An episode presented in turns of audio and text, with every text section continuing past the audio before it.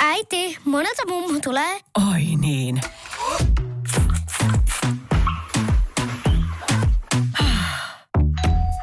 Helpolla puhdasta. Luonnollisesti. Kiilto. Aito koti vetää puoleensa.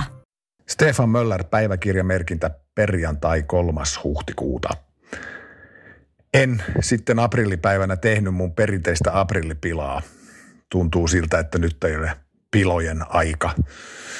Mulla on, kuten monella muullakin, kroppa aika jumissa, koska työasento koneen ääressä on täällä kotona paljon huonompi kuin työpaikalla. Ja edelleen sitä tulee tehtyä liian pitkiä päiviä koneen ääressä. Siis mä huomaan, että mä oon nyt enemmän huolissani tästä koko koronatilanteesta kuin mitä aikaisemmin olen. Johtuu varmaan myös siitä, että kun on tullut enemmän infoa taudista ja nyt on jo tiedossa muutama tuttu, joka on sairastunut. Ei onneksi vielä sairaalakuntoon, mutta ihan kunnolla kuitenkin. Ja, mutta sitten toinen puoli on se, että taas kentältä on tullut positiivisia viestejä myöskin. Ja aika urheasti meidän radiojengi jatkaa ohjelmien ja lähetysten tekoa.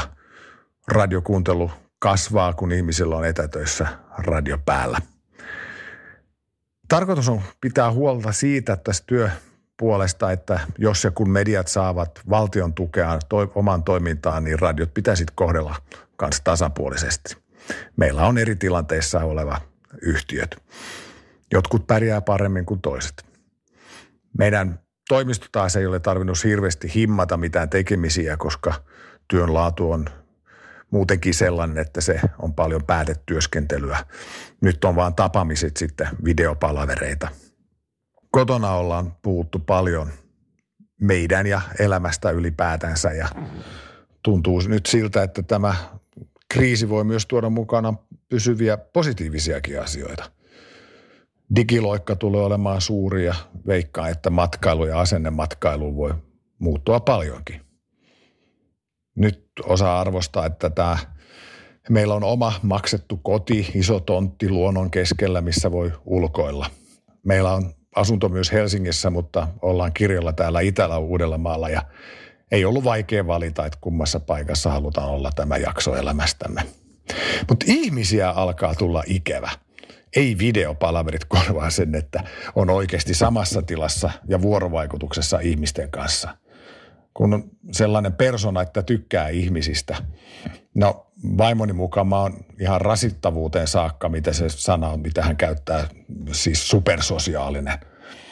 Ja kyllä se on totta, että mä alan oirehtia siitä, etten tapaa muita ihmisiä. Varmaan siksi mä soitan aika paljon. Ja hyvä siinä asiassa on se, että huomaan, että mä aika moni ilahtuu siitä, että muistaa heitä. Mä, mulla, mä rakastan kaikki nämä radioihmiset ja mä välitän heistä ja – tällä alalla on aivan upeata porukkaa ja mä toivon, että radio saisi jatkaa menestystarinansa ihan forever.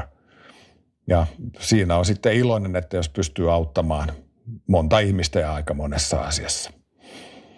Viestejä tulee sieltä, ja varsinkin ne, jotka asuvat yksin, että ovat hellyyden kipeitä ja kosketusta vailla. Ja yksi viesti oli, mitä se sanottiin, että on halipula. Varmaan me miehet ei myönnä, että, mutta kyllä mä uskon, että miehilläkin on halipulaa.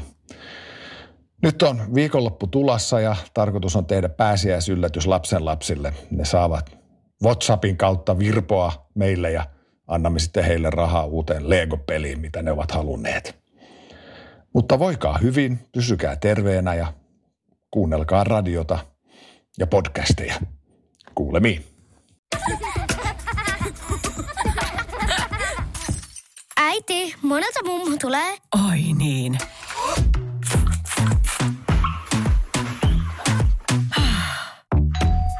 Helpolla puhdasta. Luonnollisesti. Kiilto. Aito koti vetää puoleensa.